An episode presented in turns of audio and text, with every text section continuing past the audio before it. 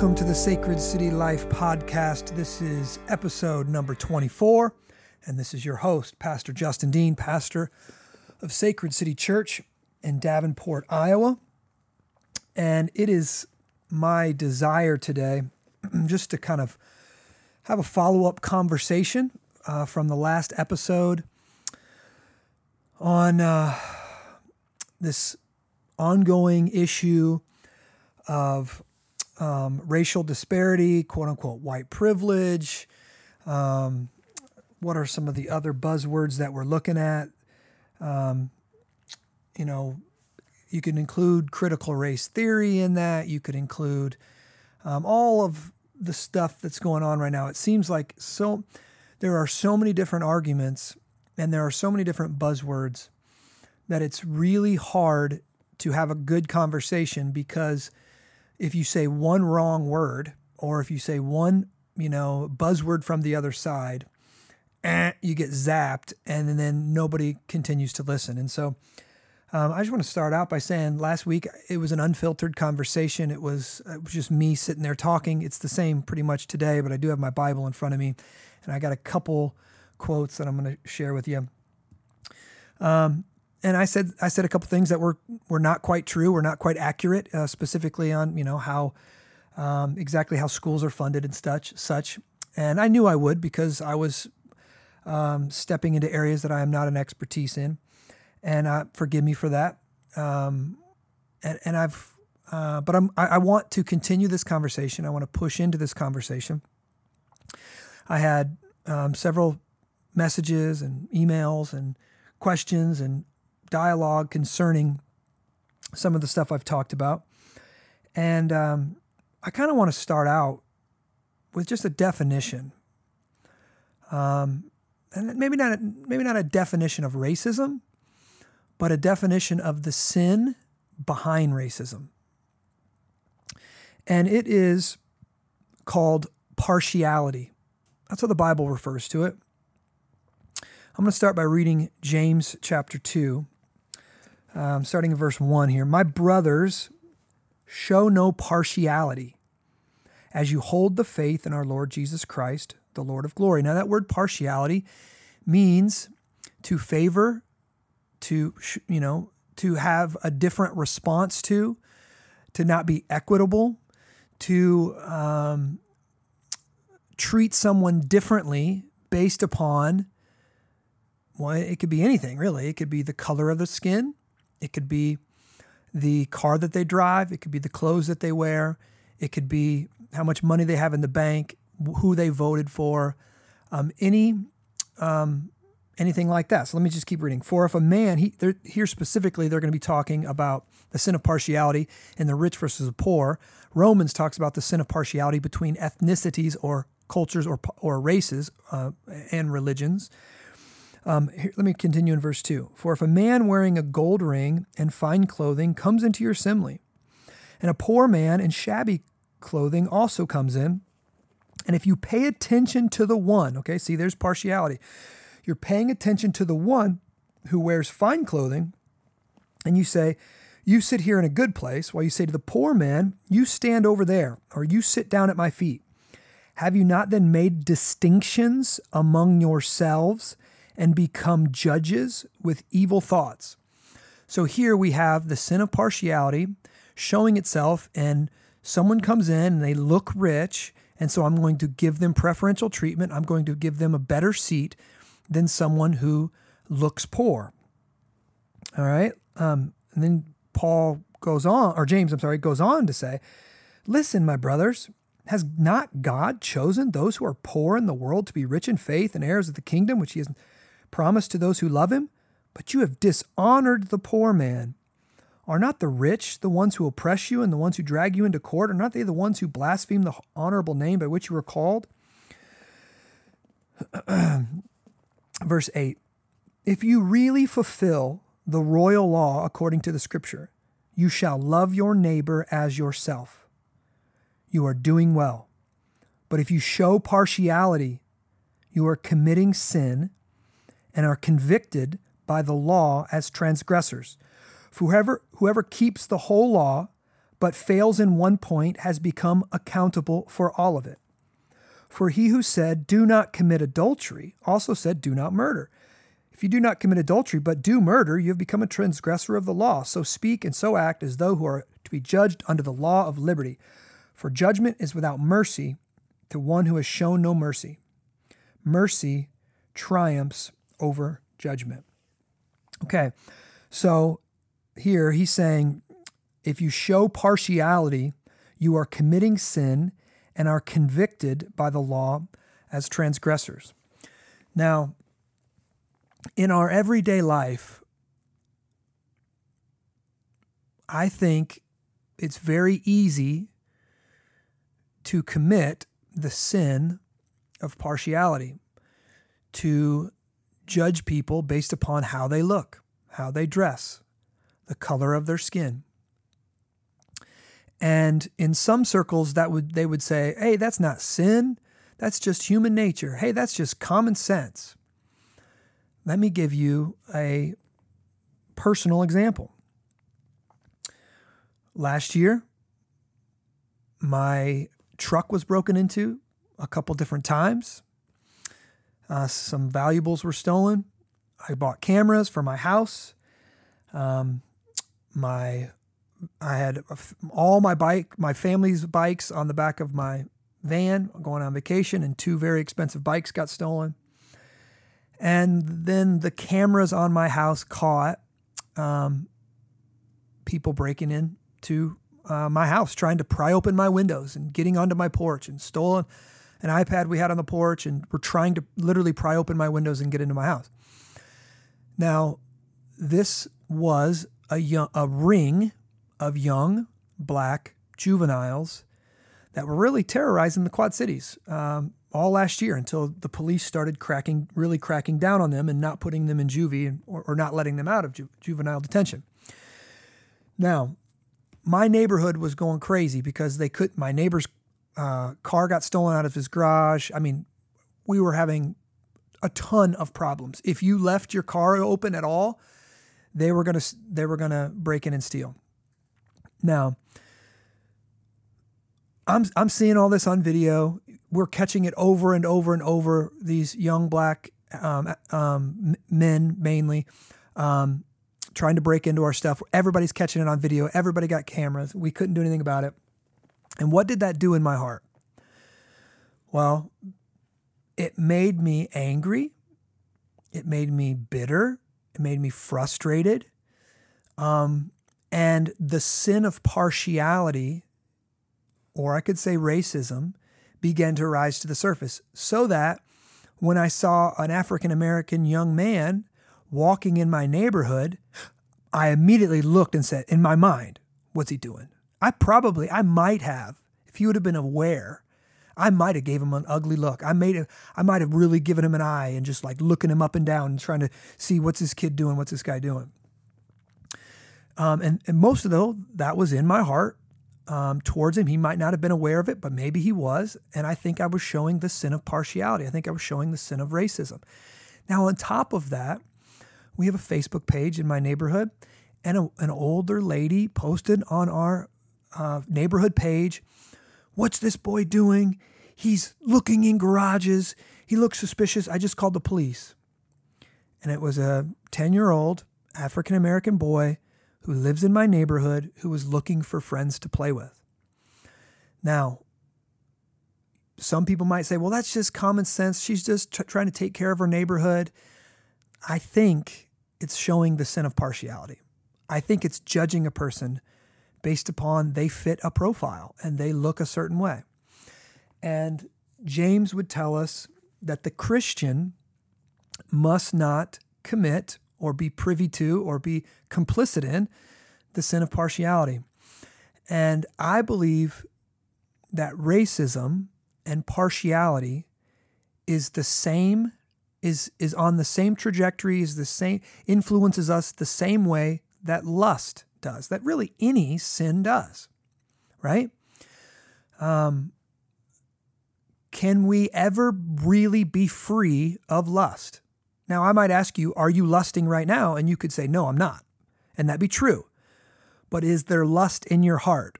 you would probably say if you're if you're aware of what lust is and you're aware of your own heart and you're a you're a man, I'm not speaking for women, you would say, yes, there's lust in my heart. And so what do you have to do? You have to constantly fight lust. Well, I think the sin of partiality or racism is no different. Am I a racist right now? No. I I don't think I am and I don't I'm not acting that way, but is there a tendency in my heart to sin um, by separating myself from people and judging others and, and showing partiality and, and maybe even some of that's based on race? Yes. For me, I'm speaking for me. I can't speak for everyone, but I don't see there would be any difference uh, between lust and, and racism um, uh, or, or partiality. Over and over and over in Scripture, we, we have examples of good people showing partiality and getting busted by the gospel, getting busted by the prophets, getting busted by Jesus, and um, and so I think that we can we can treat racism or partiality the same way. Um, now, some people tell me, so so in therefore, if if that's true, um, then I think partiality can infect um, human hearts, but it can also affect the systems that human hearts build. Now, I realize a lot of people they just think I'm I'm dancing on a slippery slope. Anytime I say something like systemic injustice or systemic racism, and you're right, I am standing on a slippery slope, and there is strong um, uh, liberal and even Marxist ideology that's that's laced in in in some of that. And yet I can acknowledge some things that I think I can find in scripture that are in line with that without falling that slippery slope. And for my brothers and sisters who are constantly warning me about that, that there's a slippery slope. And as soon as you let this talk into the church, you're you're on the slippery slide to liberalism. Um, I just completely 100% disagree with you. And I think Jesus disagrees with you. I think Jesus crossed those imaginary lines or walked that slippery slope when he engaged with the woman at the well, when he told the, the story of the Good Samaritan. He crossed all those racial lines and didn't buy into it. And you're forgetting that on the right side of the hill is also a slippery slope. And Jesus walked that hill too, and he offended the Pharisees. He offended the right wingers he offended those who were, in one sense, more moral than Jesus, more right than Jesus. They they thought they were, and so um, I want to walk. I want to walk that line, and um, and uh, and so one of the things that I that I kind of wanted to do is I got some emails, and people and some people were thinking, um, we didn't do this. You're you're you're you're saying we all made this system or we all voted for this system. And so um, we're all complicit in it and so we all should act to to push it back. Well i disagree. Um, okay.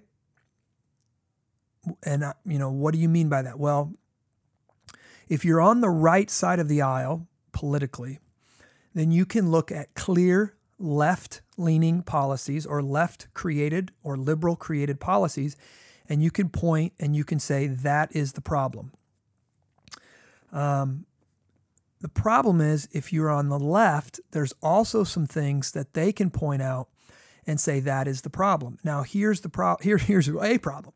If you're on the right, very few people on the right actually acknowledge the problems that the right are adding to.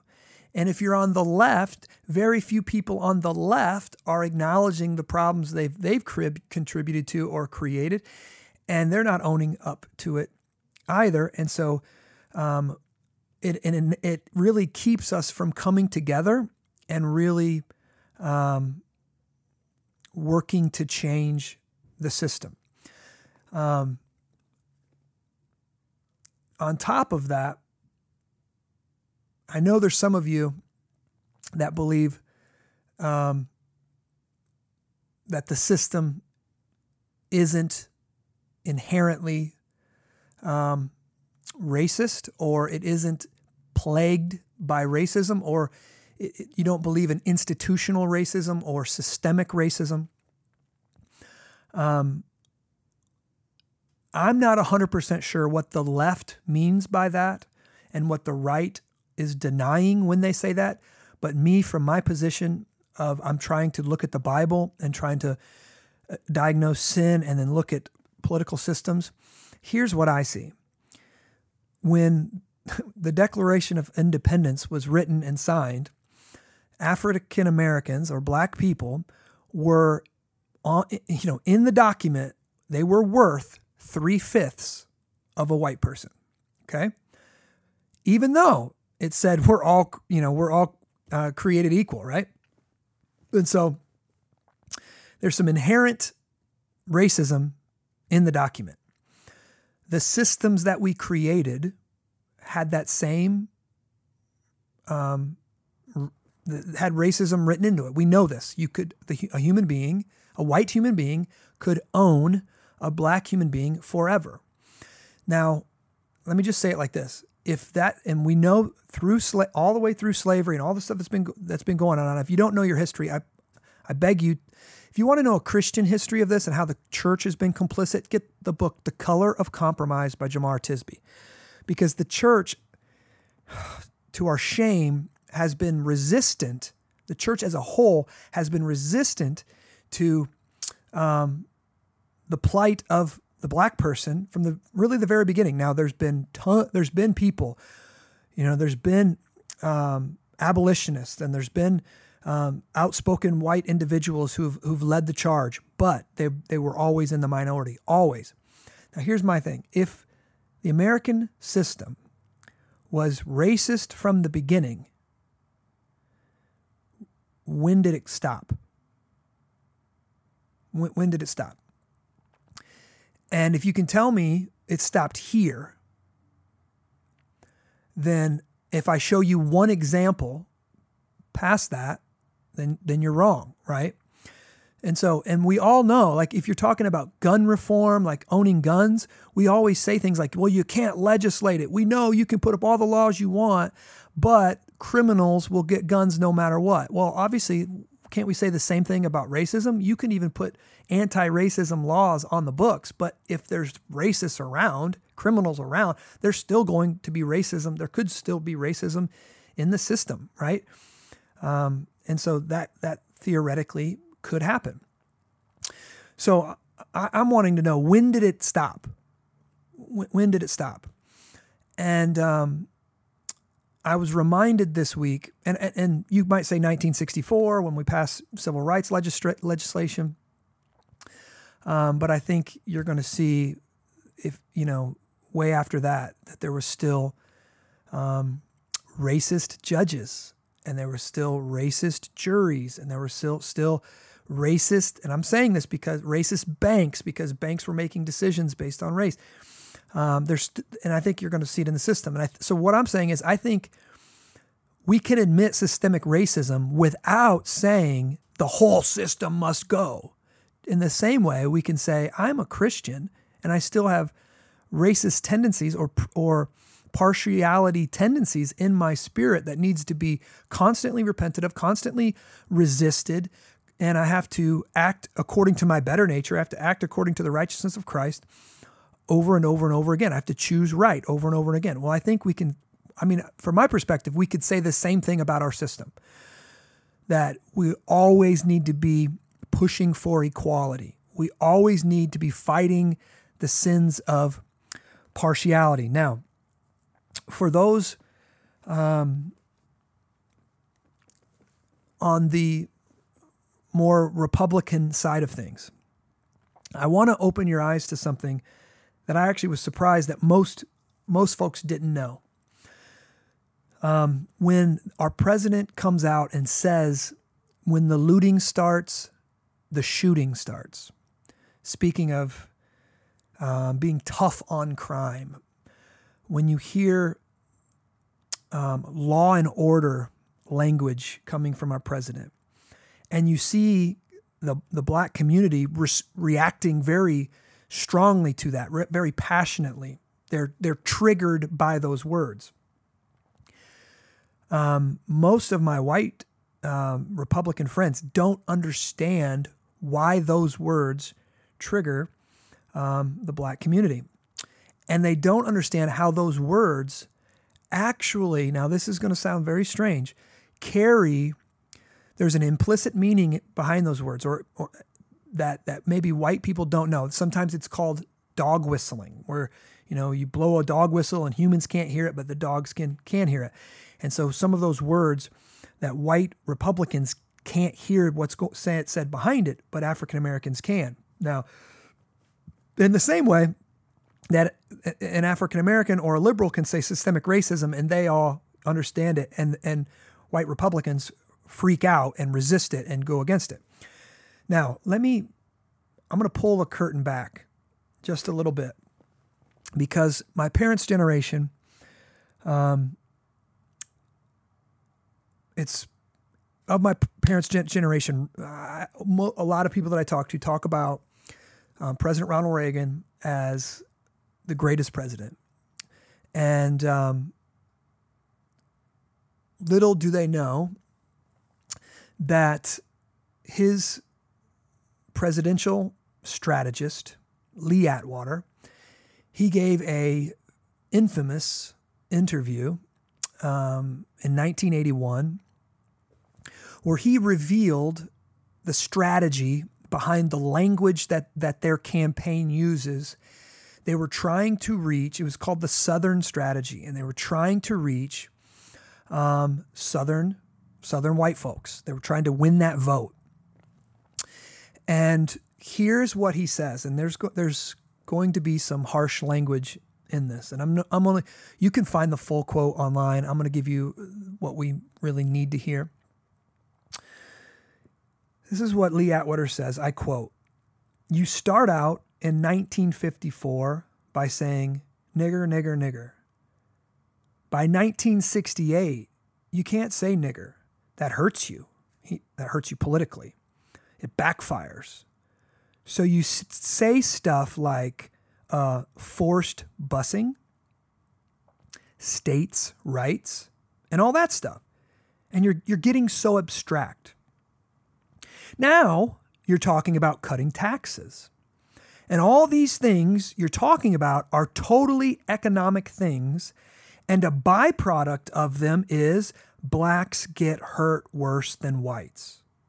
We want to cut we want to cut this is much more abstract than even the busing thing, uh, and a hell of a lot more abstract than nigger nigger. now, in that quote, a Republican strategist for Ronald Reagan is admitting he's that he's admitting what what what I would call you know implicit bias or what I would call in here racist like rate they he they know the sin of partiality. We know these policies and this stuff is going to hurt black people the most. We can't come out and say that because it's no longer politically correct to be racist. So we can't say the N word over and over. So instead, and this is my language, we're dog whistling to the racists. We're dog whistling and we're saying cutting taxes. We're saying um, the war on drugs. And I'm going to go on into the future. We're saying the war on drugs. We're, we're dog whistling. We're saying um, strong on crime. We're saying um, law and order. and and behind that, eh, they know these are going to hurt the African American community. This is going to hurt the black community. And so, what do you call that? To me, that's still that is that's racist, even though you're not using racist language. And the problem is, this has gotten embedded into much of the Republican Party and much of white America. So now we are quote unquote colorblind. And when our party or the party, the Republican Party, is saying all those things. Oh, it's just economic. Oh, it's just tax cuts. Oh, it's just the war on this. Oh, oh, it's just being tough on crime. We have no connection in our minds to how that's going to negatively affect the black community. Though our leaders do know, and they're not saying it. Now, that infuriates me. There's been a lot of, and then some people, again, in my podcast say, Justin, the left's policies are, are hurting the black community, the rights aren't. Okay, that's a myopic stance. I agree with you that the policies on the left have done terrible damage to the black community. um, let me just, I'll just quote one thing. Um, Thomas Sowell is an African American economist. And here is one of his um, quotes. A hundred years after the legacy of slavery, most black children, that's 78% of black children, were raised in two parent families in 1960. Okay, so this is before the civil rights legislation. 78% of black children were being raised in two parent families. I'll continue the quote. But 30 years after the liberal welfare state found the great majority of black children being raised by single parent homes. That's 66%. So 78% in 1960 were being raised by two parent homes. And by 1990, 66% were being raised by one parent homes. And today, that number is at 80%. 80%. Now, Sowell will, will come out and say, he'll make it very simple and he'll say, the welfare state has done this, period, full stop. They've destroyed the Af- African American home, they've destroyed um, the black um, home, and that has hamstrung uh, black people from the very beginning. And, and, um, and th- this is a, this basically he says this he, he he quotes this and he says if you pay people to not get married they won't get married and he's stating the the the welfare policy that incentivizes um, a single mother pays her more if she's single than if she has a um, a man in the home. Now I know if you're on the right, you already know that, probably more than likely, you already can point to that. Fatherlessness is a great problem. The welfare state, no doubt, has contributed to it. But you might not be aware of how the quote unquote war on drugs has affected fatherlessness in those black communities. And this one thought, you know, challenges me um, because I'm not I'm not really pro drugs. I'm not pro drug leg. You know, I don't I don't I'm not I don't I've never smoked marijuana. I'm not I'm not for it. Um, and so you know, the war on drugs sounds good to me. But let's just think through it like this.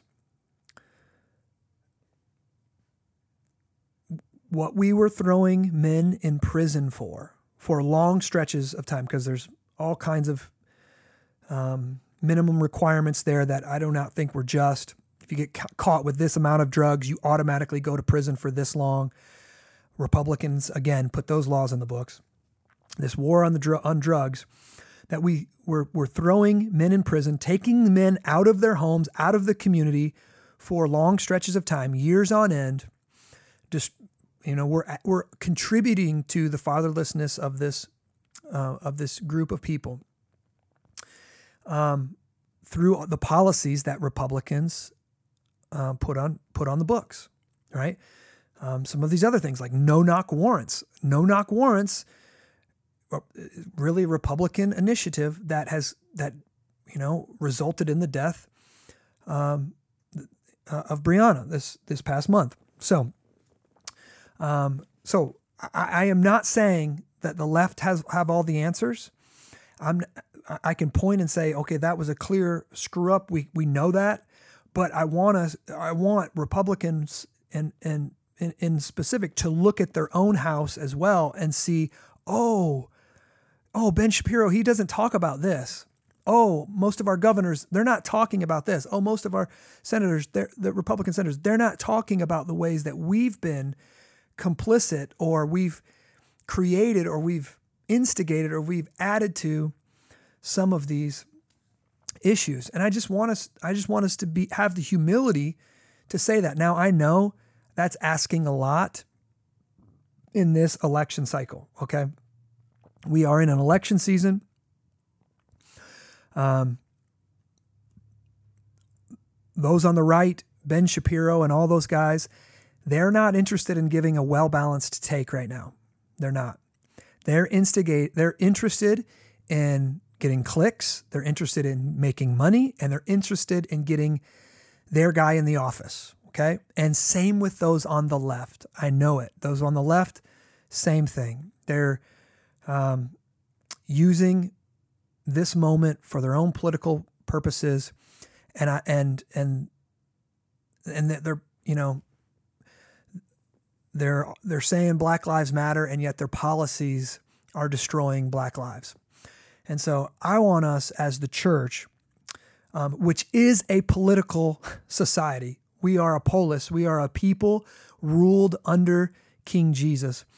I want us to walk the line, really, to, to have a heart that's liberal like Jesus. I want us to, to figure out okay, how can we solve some of these issues? Now, again, I don't think there's always going to be disparate outcomes. Disparities are always going to happen because people are unique and some people will want to work hard and some people will not want to work hard. But if there are laws and legislation that actually hinders people, we should be working for uh, reform. We should be working for justice because that's what we want. We really do want equality. We want equal opportunity for everyone. We want justice for all. We want we don't want the poor. Um, so just I mean, it's just so it's just so obvious to me that if you are um, if you grow up in a two parent home, if you grow up in a good neighborhood, if you have a decent school, if you have some decent role models that look like you in your neighborhood, you are going to be well prepared for college, for a career, and beyond. But if you grow up in a one parent home, if you grow up in substandard housing, if you grow up in a bad neighborhood that's going to be policed differently, you're going to have more than likely have a bad attitude towards the cops, bad experience towards police officers. You're going to have you're you're more than likely the one parent is not that passionate about education and so they're not going to be pushing you to go to school and to study your books and to put in the, the hard work and the effort. Maybe they're maybe they're gone working maybe not. But that person can we really say that that that's an equal opportunity? Now again that person can work themselves out and great things happen but as a christian my heart goes out to that young person that's growing up in that family and to that mother or father that's that single parent. And I want to say, what can we do to help that situation? What can we do?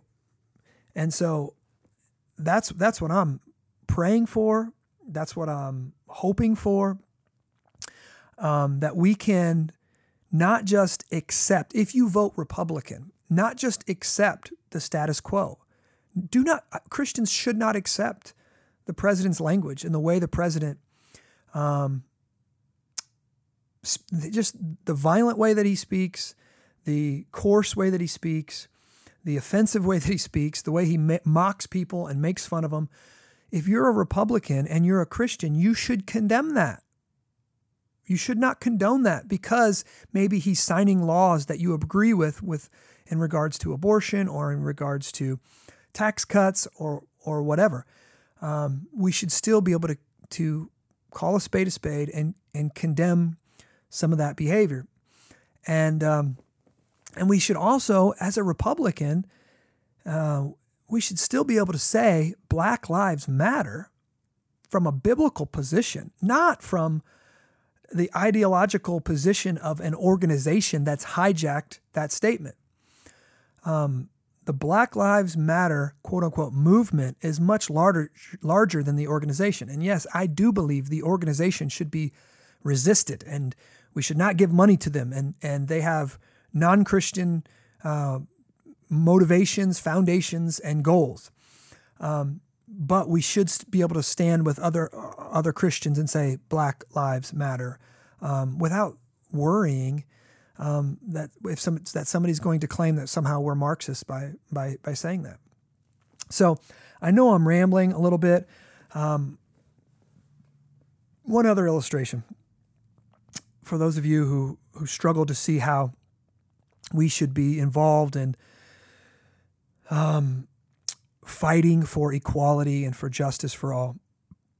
Um, if you're on the right, again, if you're a Republican, most likely you are, and you're a Christian, you you should be strong, strongly uh, pro-life. Um, you should be against abortion. And um, for those that say, we all know, no one comes to me and says, Justin, just preach the gospel when it comes to abortion. You want me to preach the gospel and condemn abortion and we want to rally and we want to defund Planned Parenthood and we want to go march when there's marches and we want legislation that we want preaching and action or we want we want heart level change in the people and we want the system of the abortion system destroyed right um, and so the same thing when it, when it comes to the issue of of racism or partiality. I want to preach the gospel that destroys it in the human heart, but I also want to fight against any systems that are keeping it in place, any systems that maybe have inherently um, any anything that it, that shows partiality within the system that that that hurts blacks at a greater way, at a greater um, rate than hurt, than hurts whites or any other race. I'm just using uh, black and white for this. So I know I'm kind of all over the place. Um, maybe I said some things that were helpful. I I really um, hope that I did. Oh, one one other thing is I'm just rambling on and on. Um, there, sin itself. Remember, sin itself is personal and corporate. So sin can affect us in our hearts, but then it can also affect all, the whole, you know, the whole body of Christ, right? Um, and so sin in itself is a systemic issue. It's it's a personal issue, but it's also a systemic issue that we're born sinners that Adam's sin has been passed down for us. So there's a systems problem in there. Now, thankfully, through Jesus Christ, he became our new head, our new corporate head, and basically we get we get his righteousness and we get grafted into the new system. But I don't want us to forget that sin is more than it affects more than just individuals. It, it affects missional communities, it affects churches, it affects nations, it affects the entire human race. And so and it affects really everything that we build. So we we of course need to repent of our personal racism and our personal partiality and our personal lust, but we also need to set up a just society and push back against unjust systems, uh, systems that show partiality, systems that are lustful, systems that are uh, promoting murder and death and, and all of these things. And so, um, again, I hope I am Maybe I was helpful, uh, maybe not. I, I, do want you to know your emails, your messages. Um, some of you just encouraged me for speaking up on these issues, and um, and some of you thought I was off, and you had some things to, to say to me, and so um, I, I I'm I'm open to that because again, I don't know everything. I am not a quote unquote expert on these issues. Um, I just want to keep having this conversation and maybe keep opening our eyes to some things so that we can um, fight the sin of partiality. And in our city, like our goal is to renew the city. That means if there's systems of injustice in our city, we want to push back those systems. We want, you know, we want to figure what can we do to improve the the welfare system in our city? What can we do to improve the adoption system in our city? What can we do to improve, um, you know, the education system in our city? Um, these are complicated issues, but I think as Christians, we need to be active. We need to be and, and invested in um, in fighting for justice and fighting for uh, the equal opportunity for everyone in our society. And of course, we want to pay specific attention towards the weak, towards the poor, towards the marginalized. Where do we get that? From God Himself. That God's eyes are on the meek, God's eyes are on the weak, God's eyes are on the poor. God's eyes are on the marginalized. We see this all the way through Scripture. And so, in a situation like this where we're very polarized, you know, I, I just think that we, if we're if we're if we're siding with, if we're we want to defend the weak, we want to defend um, the poor, uh, we want to defend the marginalized, and so that's my heart. And so, guys, I I pray that maybe this helped a little bit. And uh, if you've got thoughts or questions or concerns, please go ahead and email me those. Justin Dean at sacredcitychurch.com. I love you guys. God bless you. I will talk to you later.